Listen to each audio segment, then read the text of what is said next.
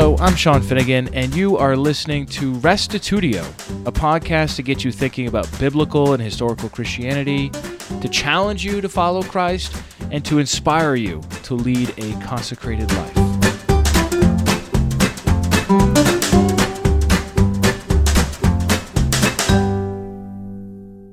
In the second presentation of this apologetics conference, we delve into a comparison of three major time periods the age of authority, the age of reason, and the age of authenticity. We look at how people practice their faith in each, as well as what criticisms apologists answered. For our postmodern time, I recommend the strategy of discussing an issue, showing how our society is failing to address it, and how Christianity can offer a solution. Last of all, we try out this strategy on a number of controversial issues, including gun violence, sexual harassment, and technology use. Here now is part two of our apologetics conference a strategy to reach our postmodern world.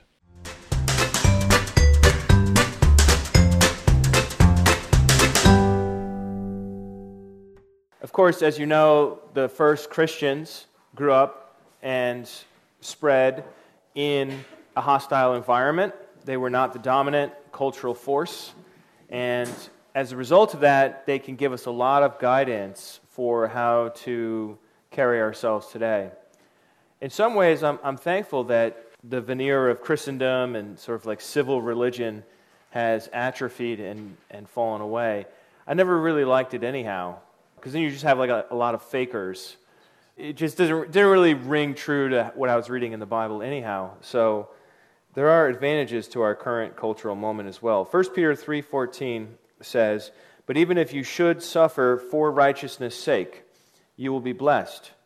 Have no fear of them, nor be troubled, but in your hearts regard Christ the Lord as holy, always being prepared to make a defense to anyone who asks you for a reason for the hope that is in you. Yet do it with gentleness and respect, having a good conscience, so that when you are slandered, those who revile your good behavior in Christ may be put to shame. So, there's a lot going on here. The first verse there, verse 14, talks about suffering. There's a, an assumption that if you're going to be a Christian in their world 2,000 years ago, you're going to suffer probably. Generally speaking, like there's going to be some sort of cost to pay, whether it was official government persecution, torture, execution. I mean, that's, that's obviously a very extreme situation. Or maybe just like your spouse is really uncomfortable with you not showing proper care to the household gods anymore at a more basic level. So, and, then everything in between, as far as like work opportunities and other social situations. I mean, the um, pagan polytheistic faith was very enmeshed in the culture.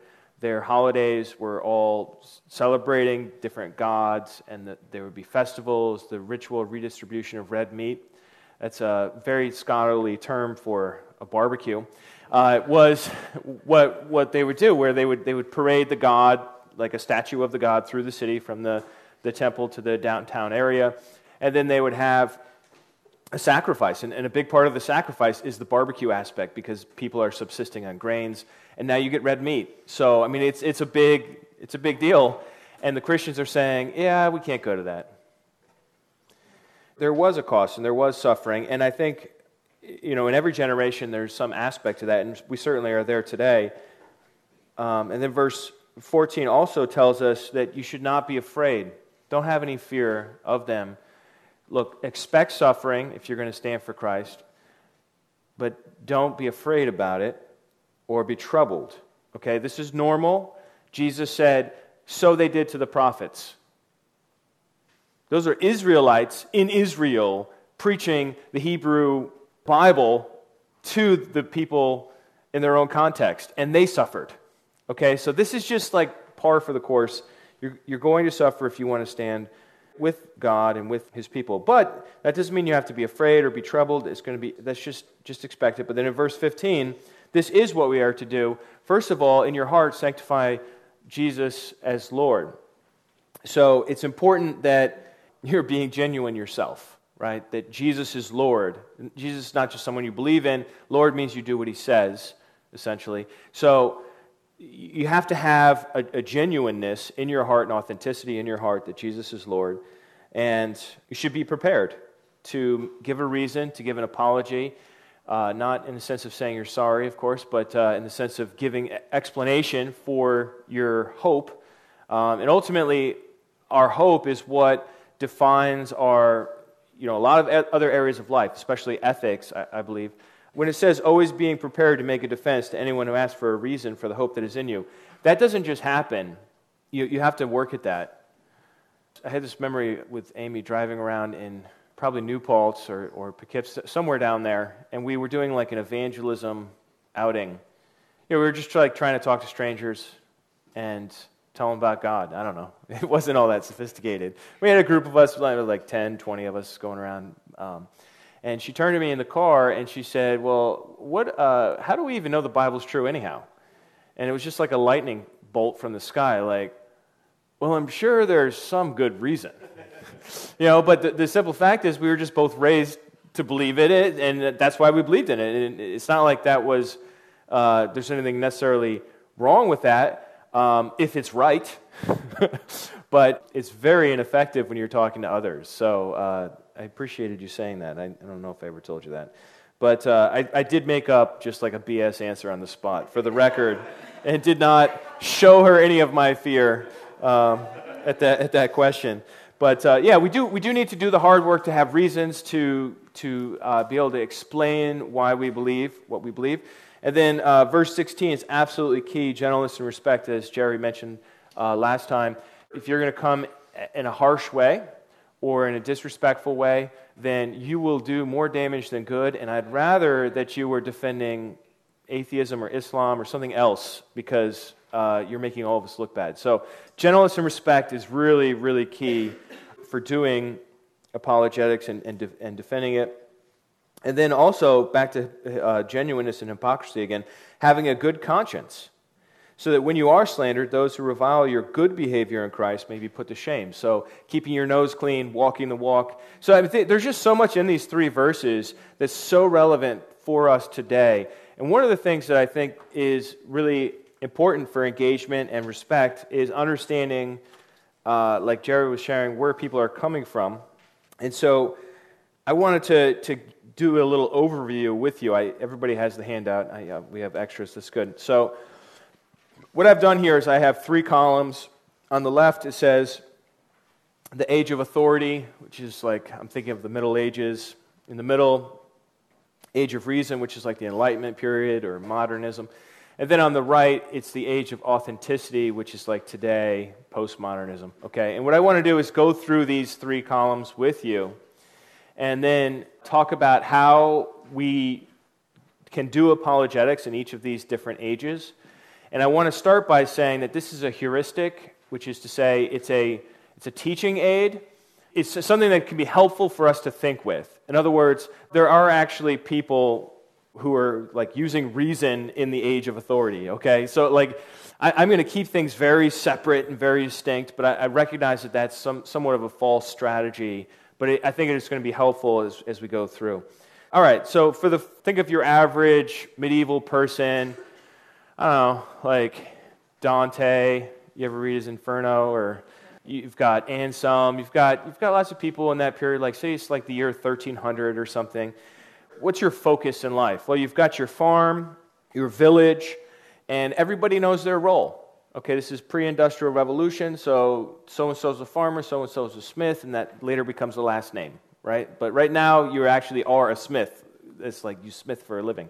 And you got the guy that does the shoes for the horses, and that's your focus. You have a very communal focus. Your concern is about your village, your community. Cities are small, there are no skyscrapers yet. I mean, you have multiple stories, but nothing like what we have today. And uh, people, people knew each other. So think of a small town. Uh, for a job, uh, most people just followed in their parents' footsteps.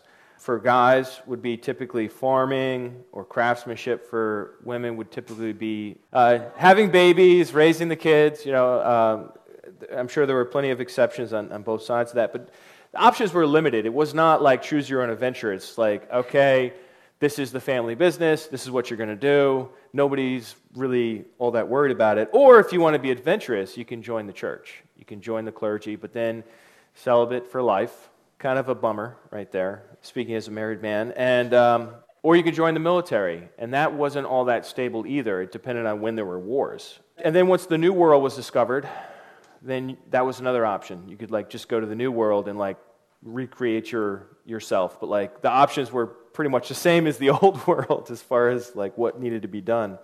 So options were limited for jobs. As far as information goes, you had minimal access to information. You had religious education through art, sacraments. Uh, this is a lot where the stained glass windows came in and uh, the frescoes and the mosaics and so on, where they would depict Bible scenes because people couldn't read. And preaching, and they, especially the mendicant orders. So, this is a Catholic world where you would have uh, every village would have a church, and then you would also have these orders of monks and nuns, and some of them would be cloistered away, living a contemplative life, praying, doing battle with the devil. And then you had others who would be like in the city begging, uh, like the Franciscans, Dominicans, and so on, and they, and they would be preaching. So you would, you would get to hear some information from these guys. The morality was a lot of times embedded in oral traditions. Books were super expensive and handwritten in Latin, which most people didn't really read anything, much less Latin.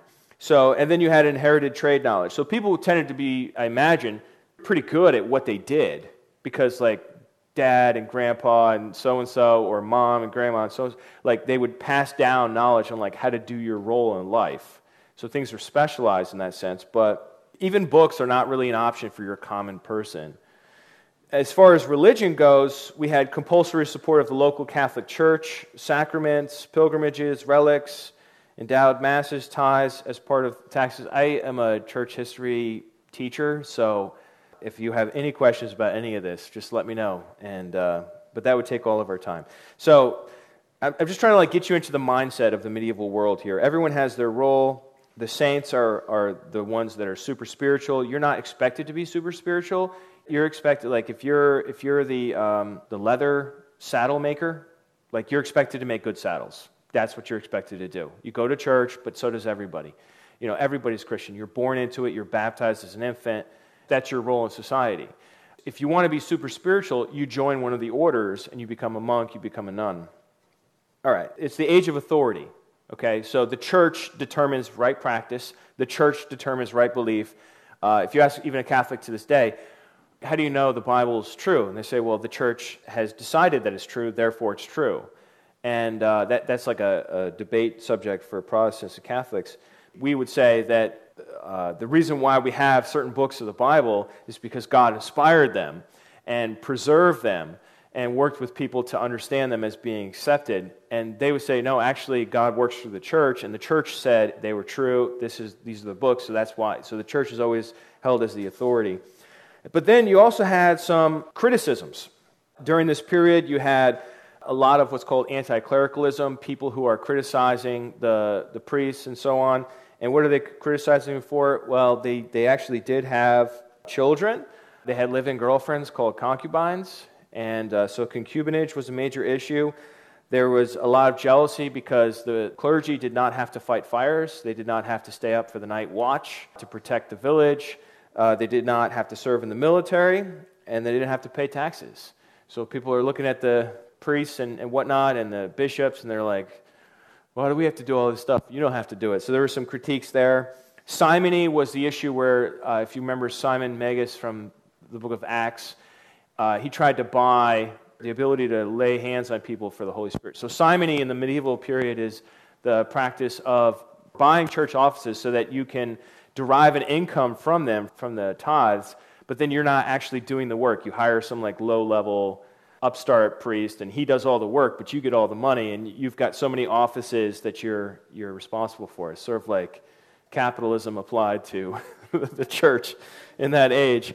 Uh, so you have some people getting like super wealthy to have these huge estates, lots of like live-in girlfriends, and but then they, they were supposed to be a bishop, and it's like these guys are living like princes. And then also, uh, the popes got captured for a little while there, and they had to live in France for like almost 70 years. Which, so these are criticisms that were against the church in those times. The response, this would be the apologetic. So, like, if you were living in this period, what would your response be?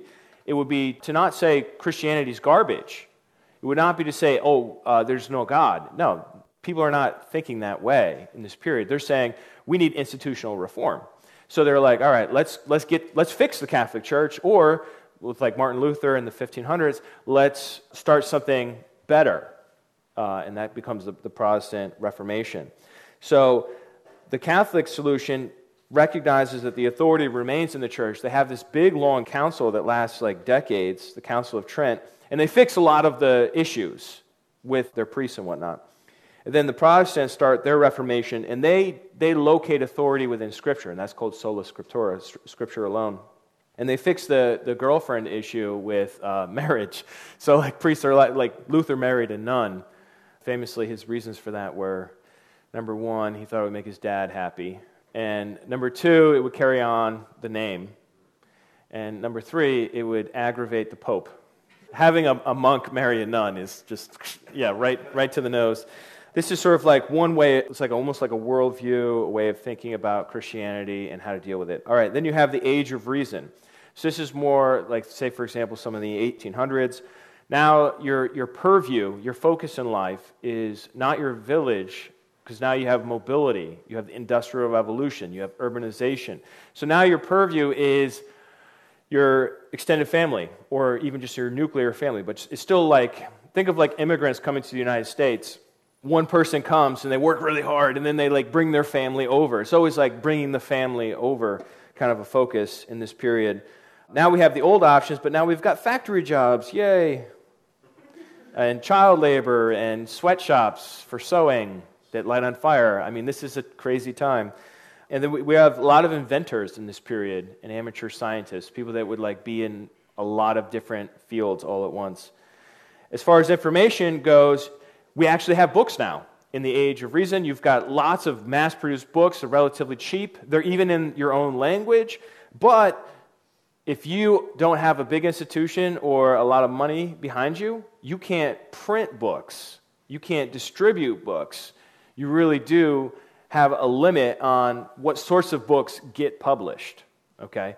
So there is a, a limit to the access there. As far as the religion goes, you have voluntary church attendance based on beliefs. So you don't have to go to church. Like in the old medieval mindset, you had to go. It was what people did on Sunday, and it was compulsory. Like you are born into the church. Like to be baptized as an infant is to like be put on the grid. It's like our equivalent of a social security number you are a person now because you're in the church, totally enmeshed with the government. Whereas now, in the age of reason, church attendance starts to become voluntary, but there's incredible social pressure to conform outwardly. Um, and I listed a couple books there. Scarlet Letter explores this. Gone with the Wind, you, you have it there too, which is both during this period where you have a lot of like people that feel compelled to go, even if they don't really necessarily agree with it. Uh, now, for criticisms against Christianity, we have philosophical critiques. These are like the problem of evil. How can there be a good God if there's so much evil and suffering in the world? Is he impotent? Is, does he not love us? What, what's going on there? So that's where you have this big problem of evil, criticism. People start saying that miracles are superstitious. Oh, you're just superstitious. You're, you're like one of those old fashioned medieval people that thinks that if you do this little potion over here, then the gods will stay away, or whatever. And or the, the, the most famous medieval superstition was to put like a doll dressed up with a pitchfork hanging on the front porch because they believed Satan's original sin was pride. And so they would make fun of Satan to his face and it would keep him out of the house. And that's where the whole pitchfork with the horns thing came from. It was a joke on Satan. But anyhow, people doing that would be considered in this age of reason superstitious, ridiculous, and so on. Uh, they point out Bible contradictions, and science comes of age where it gets loose from the church. And so now the biblical meta narrative of creation, fall, redemption, and ultimately the kingdom to come gets replaced with the Big Bang plus Darwinian evolution and eventual heat death, uh, which is really depressing to think about. Um, so these are the, the criticisms that Christianity is now facing in the age of reason what do Christians do? What's their response? Well, we have evidential apologetics. And that's where you just basically, since it's the age of reason, all you have to do is give reasons for believing in God, give reasons for believing in the Bible, give counter arguments to the philosophical critiques, and you got it. You know, you're set to go. So I just gave like a few examples of this. This is um, John Locke, 1695, The Reasonableness of Christianity. Basically, he's using Enlightenment thinking, uh, rational thought to prove Christianity. Then, my favorite title, I had to expand the box just to fit it. 1800s titles are my favorite. Natural Theology, colon, or Evidences of the Existence and Attributes of the Deity Collected from the Appearances of Nature by William Paley, 1802. So that's where you get the watchmaker argument. Suppose you're going along the beach and you find a watch. Who would ever say this watch just sort of organized itself through natural processes? Obviously, it has a teleology, a purpose to it, a design to it. Therefore, there must be a designer, a creator of that watch. And then uh, I just threw Case for Christ on there because I love Lee Strobel, even though he believes a number of things I don't. But um, his Case for Christ book is pretty good, and his movie's super awesome.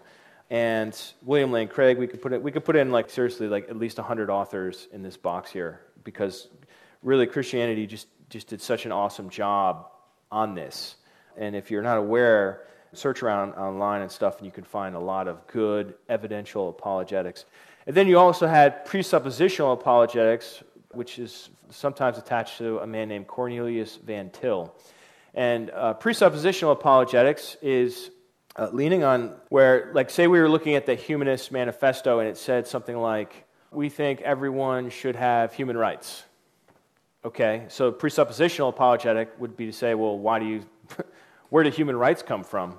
You know, if we're all just like cosmic accidents and just like chemical machines pre programmed to pass on our DNA, why should we regard somebody else's rights? Like, take, for example, rape. I think on, on naturalism, rape is not only permitted, but it's, it's actually obligatory. Like, you should rape as many people as you can because, like, your only impetus is to pass on your genetic code. So, like, impregnating multiple women would increase the chances of that, you know, which is obviously a horrible conclusion.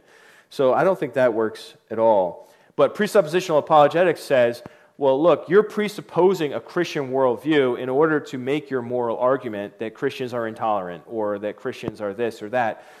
The only sense of like what's the standard of good and bad, we'll get into this tonight, comes from God.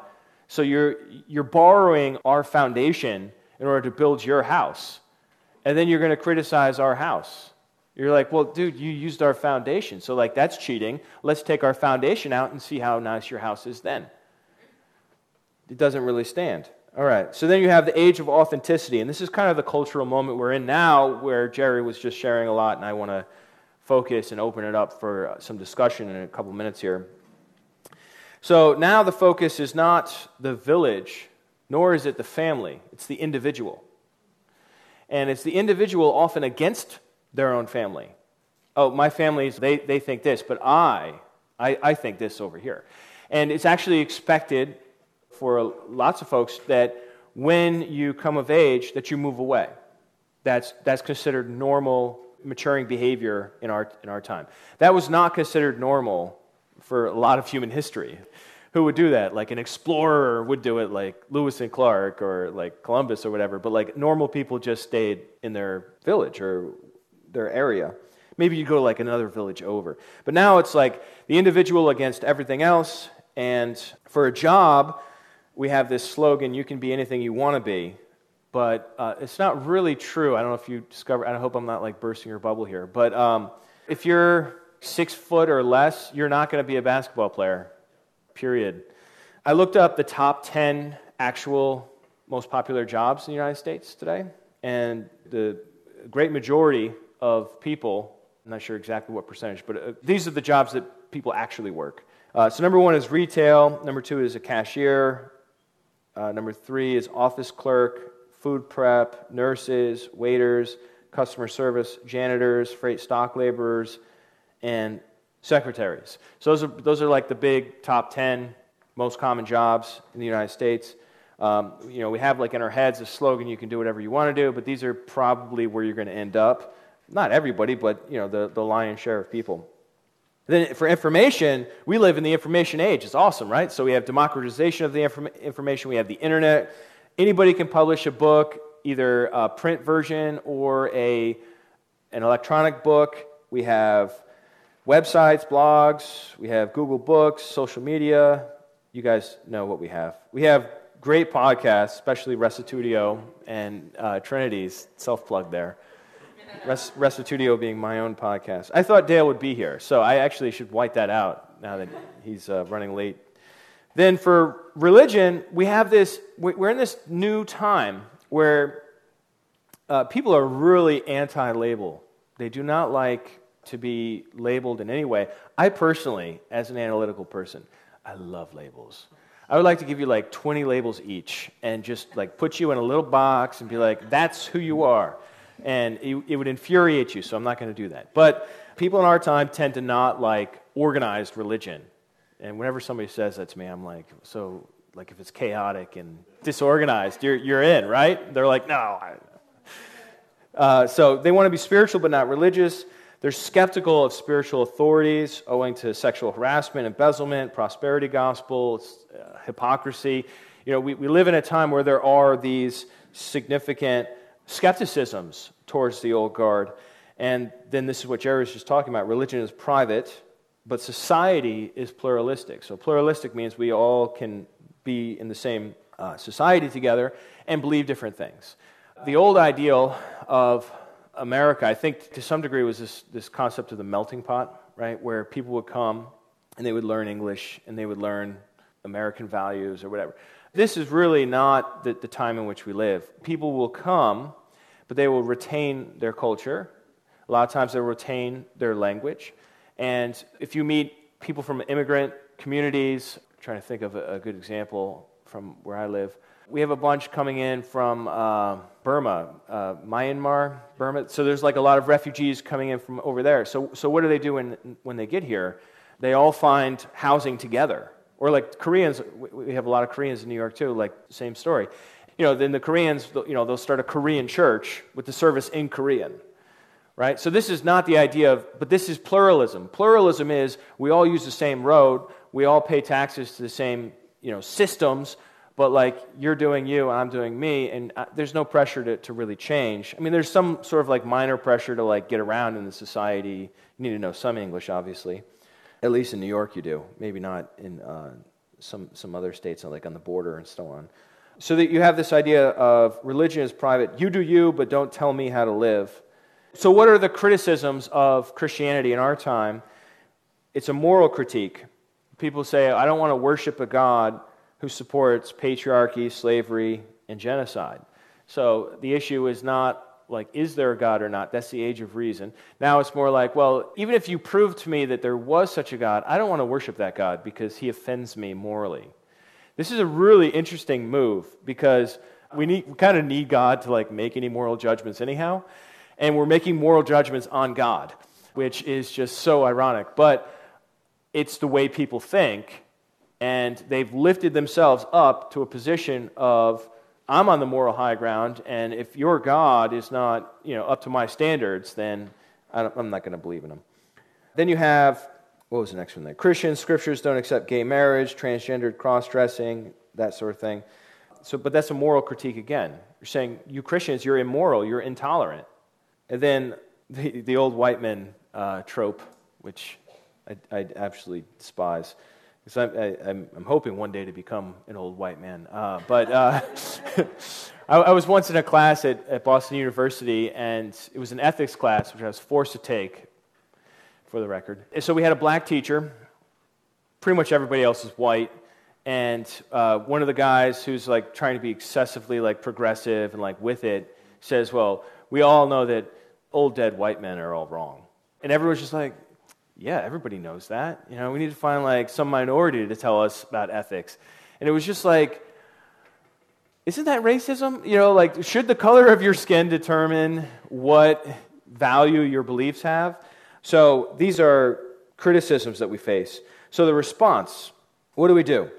I listed just a couple of books here two by Nancy Pearcey, Total Truth, which I just been reading myself, haven't gotten through it all the way. Uh, and then Love Thy Body is her most recent book, came out this year, which I uh, did a whole presentation, well, not just on that book, but like a, a lot of it at um, the theological conference recently. But uh, then you have Making Sense of God by Tim Keller. And the, the approach is, is pretty, pretty simple, and I, I, I recommend this to you in your conversations with people. So if you like glazed over during the history lesson, get these one, two, three at the bottom right corner. Number one, identify a longing in the culture. So, in other words, start, like Jerry said, start with their heart, start with their issue.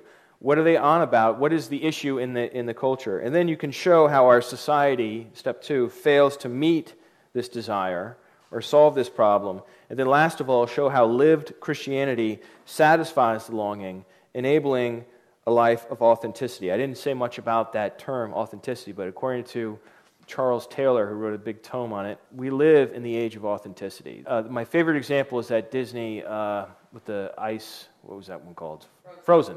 Thank you. You know, Elsa goes off to the wilderness because she has like snow powers, and uh, she sings "Let It Go," right? And that song really encapsulates the, the zeitgeist, the spirit of the age where we're at right now, which is there's no right, there's no wrong. I just have to be me, like over against society, over against my, who is it, like her sister she left behind? My sister, over against everyone else. I just, I've, I've got to be a bird and I've got to fly, you know, or I've got to be a snow queen and build a snow castle, whatever it is. It's called hyper individualism. The individual over against everything else. You look within to find truth, and then you make that your reality, and no one dares to ask you about that. So that's, that's sort of like this, this trend of authenticity. But as Christians, we can tap into that too, because the most authentic person, even more than Elsa, is Jesus Christ. You look at his life, you look at like how he dealt with people, what kind of situations he faced. Think about it like this he's the only one that never sinned. So he's entirely authentic, totally consistent to his beliefs that he is God's son, that he is the Messiah, and so on. That, and Jesus rails on hypocrisy. I mean, if you were having lunch with Jesus and you wanted him to like get red in the face, just like talk about hypocrisy. I mean, he just Matthew 23, read it sometime. I mean, just whoa, whoa, eight woes against the hypocr- hypocrites, right? So Jesus is still as attractive today. I mean, I think Jesus is just attractive in every generation somehow, which is awesome bring it back to him rather than like defending your denomination or your group or like your old white men. Forget about the old white men. Let's talk about the Middle Eastern guy who could be at this conference because he was in his 30s. Let's talk about Jesus and talk about his authenticity, him being true to life. But anyhow, I want to run through this strategy with you on a few different issues, kind of open it up here. And uh, I want you to identify for me the longing, the failure, and how Christianity succeeds for each of these. So, first off, let's talk about. I was just trying to like brainstorm some issues that, that are just around in the air. Let's talk about gun violence. What is the longing of our culture behind that issue? Security. Security. Yeah. Parents want to have their kids come home at the end of the day. You, you do drills and stuff. Yeah. It's a, it's a big deal. I mean, it's, it's something our society is very much engaged with. So, how is our society failing to fix this problem? Our culture now is very reactionary mm-hmm. instead of active in a good way. Something bad happens, oh, we need to react, and now we need to control from that ever happening again by restricting this, that, or the other thing, whether, you know. Well, the big thing is to restrict gun purchasing, right? Yeah. Or to arm more people. Oh, you're, you could be packing because you're a teacher. Yeah. You've got either end. You've got yeah. take right. guns or let's give guns to teachers. Right. Which. How do you feel about that? Honestly, I'd like to have some more armed guards. I am scared sometimes because even being in an elementary school is not doesn't keep you from that violence anymore. Mm. And evil exists, and this is where you, what you were talking mm. about. And evil's not going to go away. And I was thinking about, I was listening to the radio, and another horrible incident had happened. I was in the car with Aaron, my, my older son, and I just get, said, you know what? This is terrible, but it's true. The thing that stopped the bad guy with a gun was a good guy with a gun. But the whole incident still happened because evil exists. So it's not, you either become Australia where they round up all the guns, which then you use knives.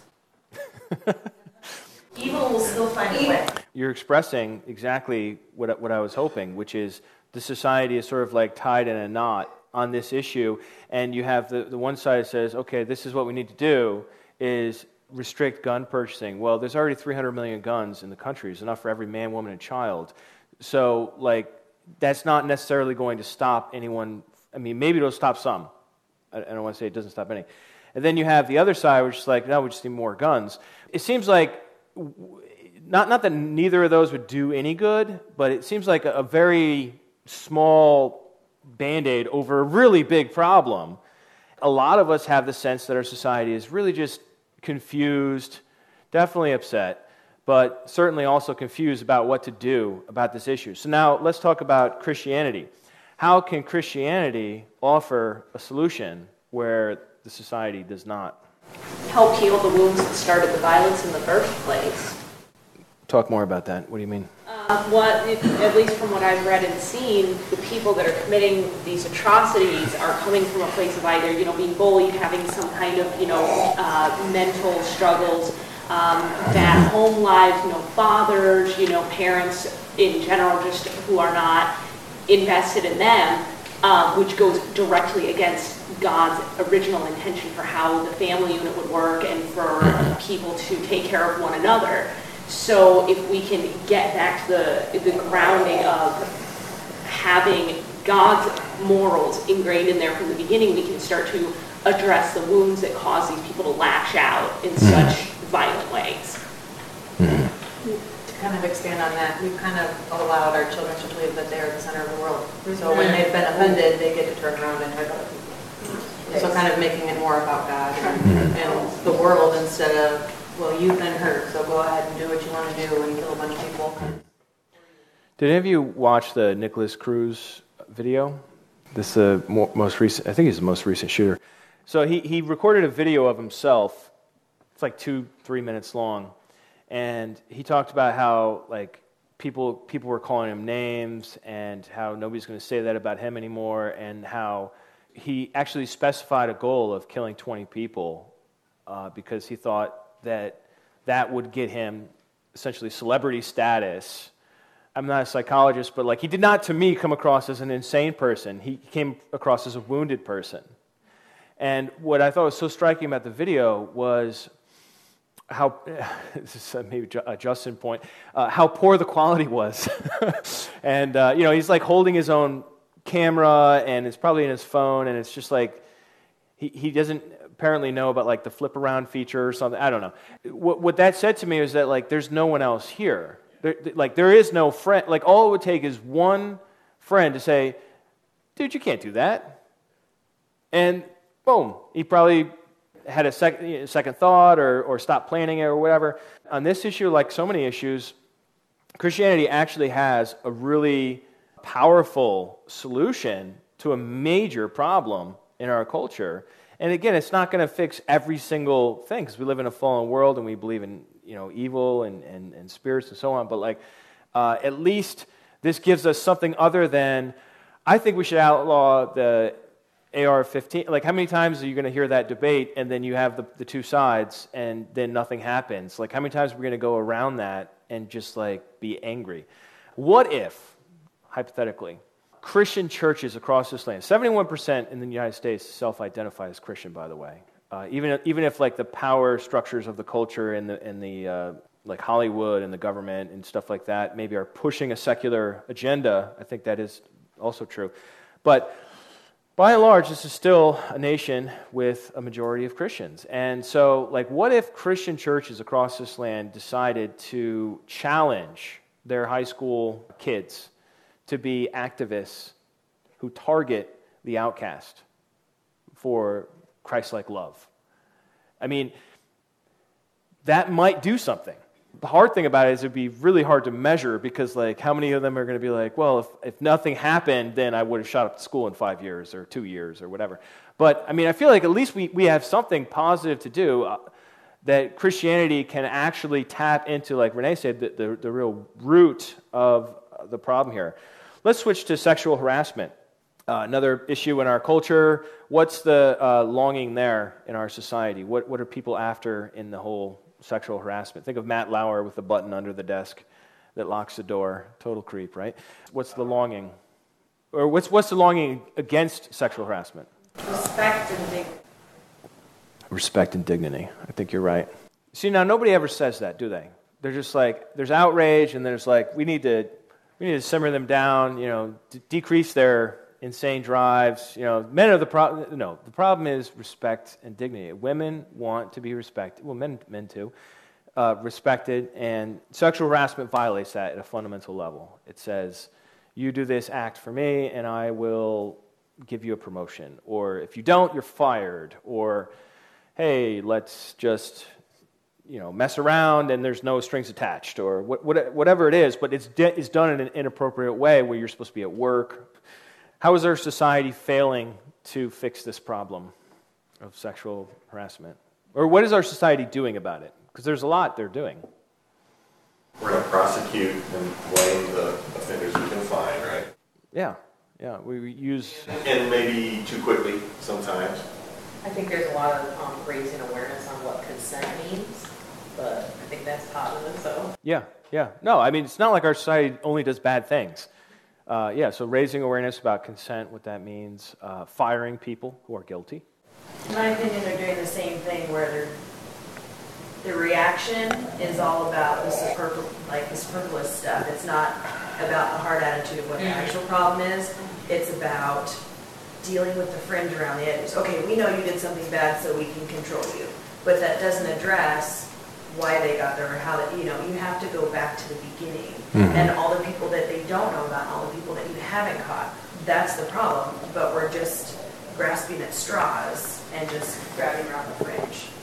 And it's, mm-hmm. I mean, and that can still be a good thing. I mean, obviously you want people disciplined or punished for their inappropriate actions, but it's still not addressing the heart attitude, which is the problem. Mm-hmm. We have a thing at- in our business where we'll, we have quite a few employees and, know, we'll talk to them when something comes up about, you know, not wanting to have to make a bureaucratic regulation for the company, right? You know, don't, don't make me have to make a rule about this. And the idea is that if, if the person behaves in in a re- respectful way to begin with, um, you don't have to have a rule, right? You know, it's, it's like, the, you know, the great commandment to love one another. Right. All, all of the law is wrapped up in that one thing, right? So you, you, what, what law are you going to break if you're loving, right?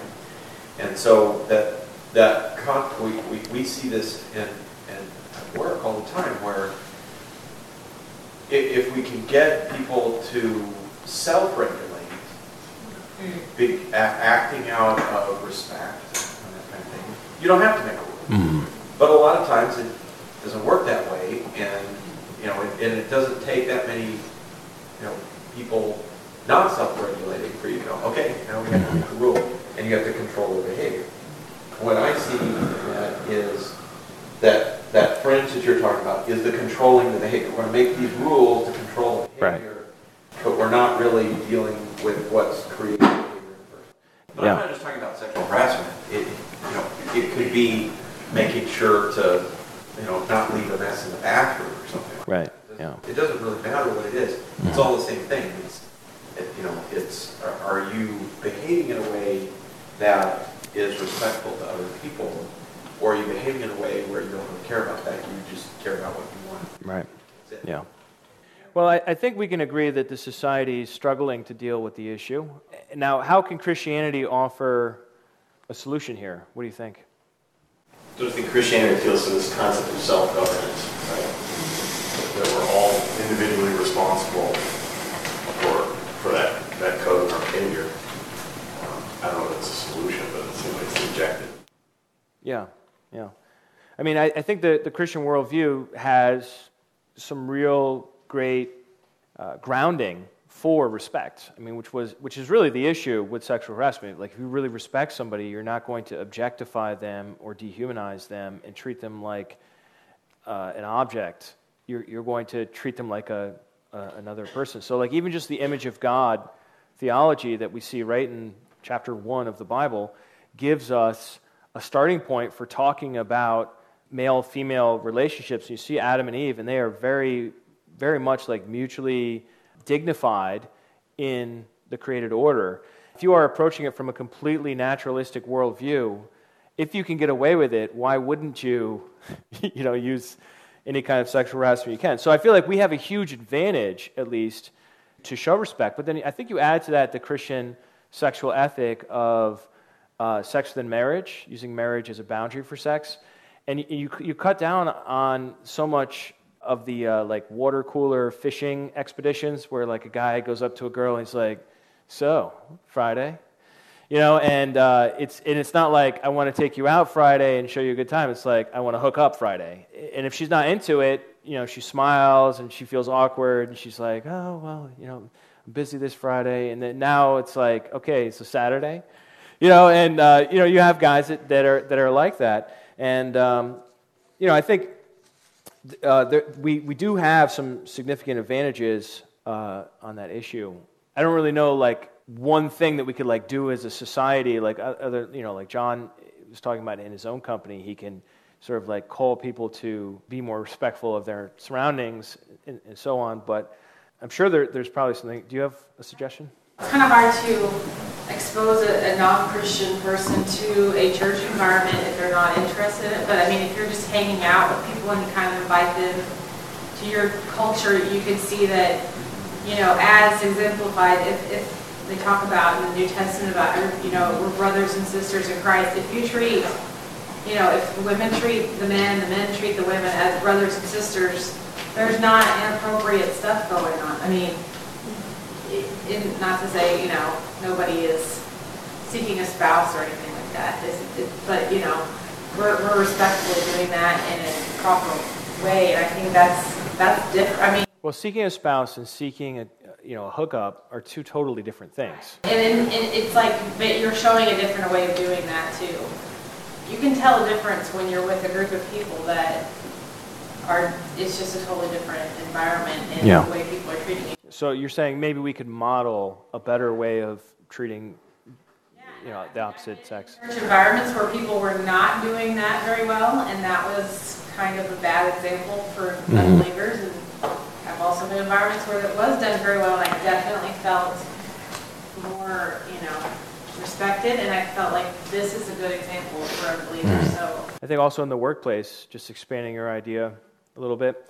If you see something and you're, uh, especially, well, I mean, it doesn't matter if you're a guy or a girl, but like if you see if you see it happening, all, all it takes is like one one voice to to be like, hey. I'm a guy, and like there's another guy, and he's like making this move, and you can see she's not into it you just be like, yo, she's not interested. You know, and like that'll shut it down like that. I mean, like advocating a little, I mean, obviously it depends on the situation. Um, you know, if you're, uh, if you're standing outside a bar on a Saturday night at 2 in the morning, that line might get you in some serious trouble. But, um, you know, in the workplace, you should be able to speak up and be an advocate for respect. Now, you know that that person doesn't have the same Christian groundings that you have, but they're, they're still in the wrong. So I feel like there is there is space there to, to sort of like being somebody had hands up over here. It's similar to what you said about the gun and shooter children getting our high school kids and getting our middle school and even elementary school. Yeah.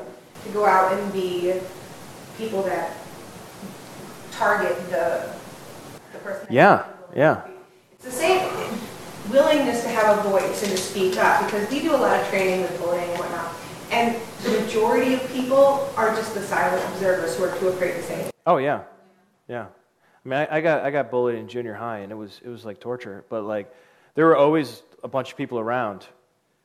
Right. Like all, all and all it would have taken was one moderately sized dude, uh, or like really boisterous woman to to to like put the lid on it, and this kid would have but I think we see you know, even with the Hollywood stuff, with the people who are, oh my gosh, I can't believe this. You all knew what was going on. Oh, yeah, yeah. So it just takes a person to speak up and to be willing to take on. What were you going to say, Julie? I, I like this is from experience, and I, I'm gonna brag on my husband, I just wanna say that people notice, friends and people that you're around, if your husband is uh, steeped in the scriptures and shows that in his life, towards his wife, there are so many people that encourages that the husband is just treats their wife terribly out in public. I mean, says things, criticizes them, I mean, just acts terrible to them. And you know, when you have a husband that shows respect to you, loves you, the women notice, I mean, they take notice that your husband, they say something. They go, oh my gosh. They notice the difference in your marriage and your mm-hmm. husband. Mm-hmm. Right. So, like, even in the grocery store, being an example. Everywhere. I mean, and it will open the door for opportunity to talk to them. They'll say, what? Why is he that way? Yeah. All right, I'm going to jump to one last issue. Just, I, I wanted to try this approach out with you guys because it is a way to advertise Christianity in a sense before actually getting to an evangelism encounter or a gospel presentation that somebody, somebody's defenses aren't already up before you start talking, okay? Because you're talking about gun violence, or you're talking about sexual harassment, or you're talking about, um, well, we could talk about scientific progress. We could talk about science. You know, this is a topic that people talk about. They talk about uh, medical advances, they talk about technology, and these kinds of things. The default position for many of us is to say, oh, well, that has nothing to do with Christianity. Christianity is this thing we do over here and like technology, pss, totally morally neutral, right? Well, because it's totally morally neutral, it needs some sort of moral compass, right? So, like, it needs something. Otherwise, it's just going to be used in all kinds of crazy ways. What, what do you think is the core longing behind technology and technological advancement? What are we looking for? To make life easier? To feel connected to people. To feel connected, right. Uh, what about, I don't know, cars? Like, what's, what's the desire behind there? Yeah, I, I think. I, I, well, yeah, status. I, I think Shelby, you probably you probably get to the heart of it the most there, where you say to make life better. You know, the idea is like make make your life better, make the world a better place, to to do something that uh, is is good. But then, how how what what social failures has technology been a part of? Disconnected us. We don't have social skills anymore. Okay, lo- loss of social skills, pornography. It'd be independent, you know. I can do everything without you. Right. It also only shows part of you. I think the big thing with technology is then we now can hide a lot of the bad stuff and only show the good stuff because we're still wanting that respect and that dignity. So if I show only this part, then people will think I'm a certain way. Right, right. Well, I think a lot of our weapons are actually technological advancements as well. Bombs are made of technology, right? And uh, so if we look at the wars of the 20th century, for example, a lot of what we've done with technology is kill each other much more efficiently than in the old days where you had to lug this big sword and like you try to swing it at somebody but they're wearing armor and you know i mean it's just like a lot easier to kill people when you're just going like that or just right? I mean so i think a lot of the technology has has been used to kill each other to separate. This is really another issue and, and people bring it up especially like what julie was saying with like the texting and um, uh, people just like buried in their phones. It's like one of the number one um, criticisms of whatever the post millennial generation chooses to call themselves is that they are in their rooms and they're depressed. Uh, there was a recent report out in some big publication, I forget which one, that um, for like the first time in like forever, teens are having less sex with each other than like any time on record. Like high school pregnancies are way down. They're just like not physically interacting. And uh, they were like, wow, I can't believe this. And, and depression is way up. Teen depression is way up, and sex is way down. Uh, so that's like a half win, I guess. I don't know. but um, how does Christianity offer a solution here for technology or for any of this uh, science type stuff? What do you think? Use it to get the word out and spread it. Use it to connect, like virtual fellowships, things like like that even like what we're doing with the live stream, just using it to make the word more available, especially in places where getting the written word to people, like having Bibles and things like that, is much, much more difficult. Uh, I would say it solves the issue on several accounts. Uh, I want to talk about uh, the belongingness and community connection of which people uh, use technology to achieve that. Um, and I think that uh, the corporate worship environment of the Christian faith, of coming together and being part of, of, uh, of a community who is demonstrating their devotion to their Creator, I think that promotes uh, a great sense of community. And I think also the idea of problems with the depression and the way that social media allows somebody to recreate themselves in their own image, I think that that does the greatest disservice to criticizing and being uh, having a very low uh, self-worth because you see yourself not being good enough where the Christian message uh, provides inherent value and worth in every single person. And uh, through the Christian faith understanding that uh, God has invested each person with his image and the ability to function within his church Mm-hmm. on equal on equal playing field. Like there, there's no partiality, there's no uh, favoritism. That uh, it's not that if you're six over six foot, you're like now a better Christian because you can play basketball.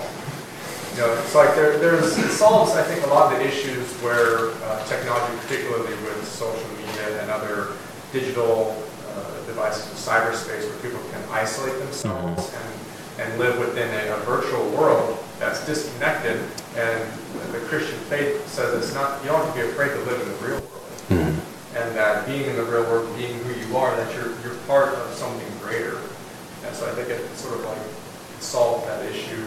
Uh, but getting people to step away from the virtual world, I think, is another issue because people like being able to recreate themselves and to make themselves uh, better in the ways that they think they're deficient. Mhm. So I think that's another challenge, though. Yeah. Christianity offers a really simple, awesome ethic in love your neighbor as yourself that I think could really help science. I mean, if you if you really look at scientific progress and whatnot, I mean, it, it's take nitroglycerin. I mean, you can use it to, I think it's like can fix a heart attack or something. It's some sort of medicinal value.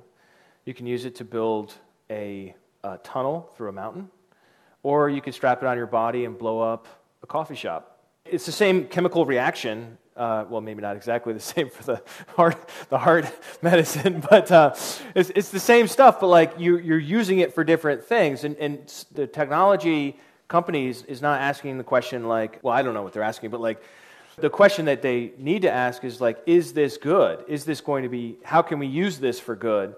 And uh, so, like I said before, we are still a majority in the United States, not even close. I mean, we're a vast majority in the United States, and we are all being told keep your religion private, keep it in the home, keep it in the church, don't bring it to work. And yet, who do you think's working in the in the, the companies that produce these different technologies that then get used in these different ways? You know, a lot of them are Christians. So I think being able to speak up a little bit and say, hey, I think we should put this limit on this or do it this other way so that people don't use it for that is a way that Christianity could, the Christian worldview could be helpful in, in these kinds of uh, workplace contexts.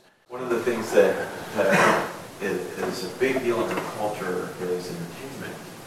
And uh, so I'm thinking about what you're talking about in terms of how, as Christians, do we, know, and I think typically the way people think about that in terms of whether you're talking movies, television, games, whatever, that people tend to think about it in terms of sort of moral codes that, you know, uh, you know, if we make Christian movies that, you know, don't have all this bad stuff in it, that, that, that that's what we can do to affect culture. But, but the, um, the way I thought about this for some time is that the, the problem with entertainment is, is not so much presenting the raw stuff of life, right? And you make a, a, a movie about sexual harassment, right?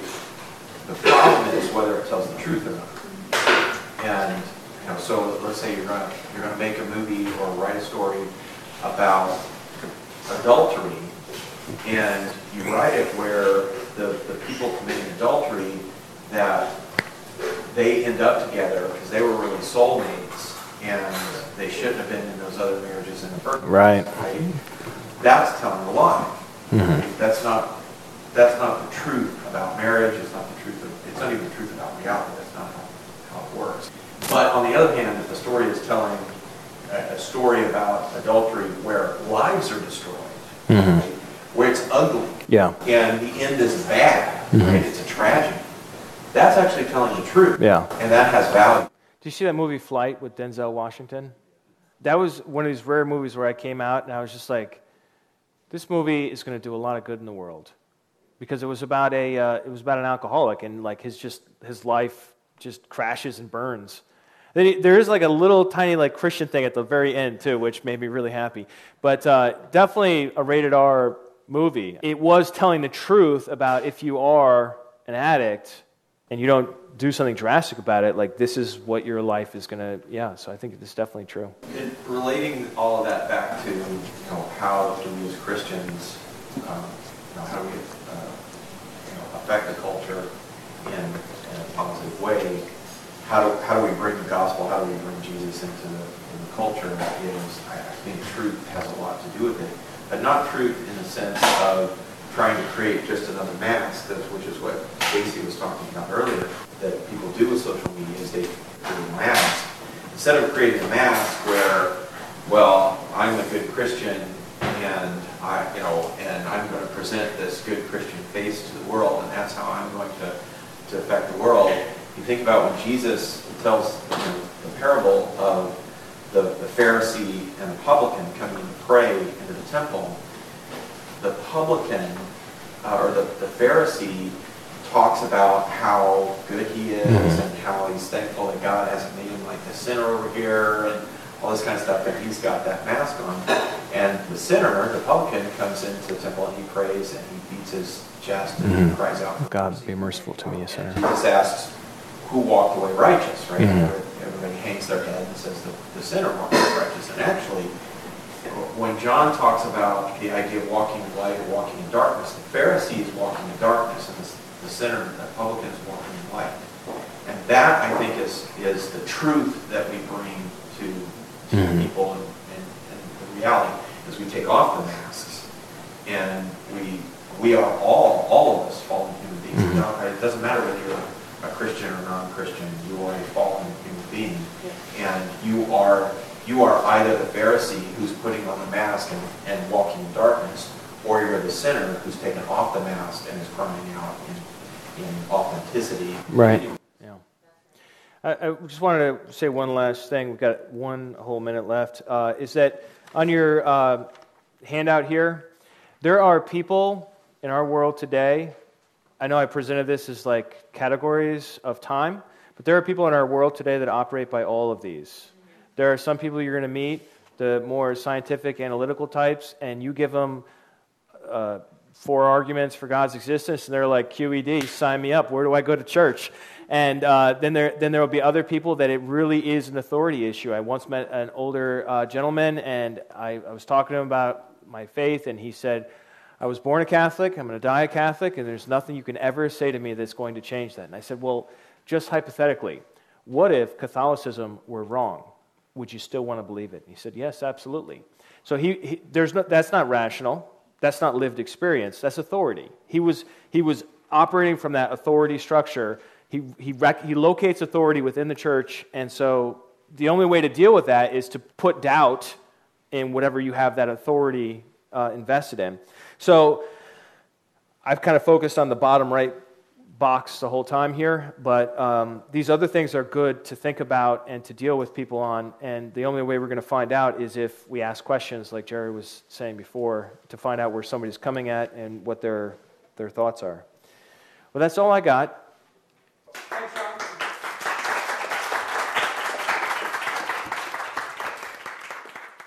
Well, that's it for this episode. Thanks for tuning in. I've got a link in the show notes to the other talks in this apologetics conference, as well as to my entire apologetics class, which you can listen to for free and develop further your ability to think through the faith as well as how to engage with others. That's it for today. We'll see you next week. And remember, the truth has nothing to fear.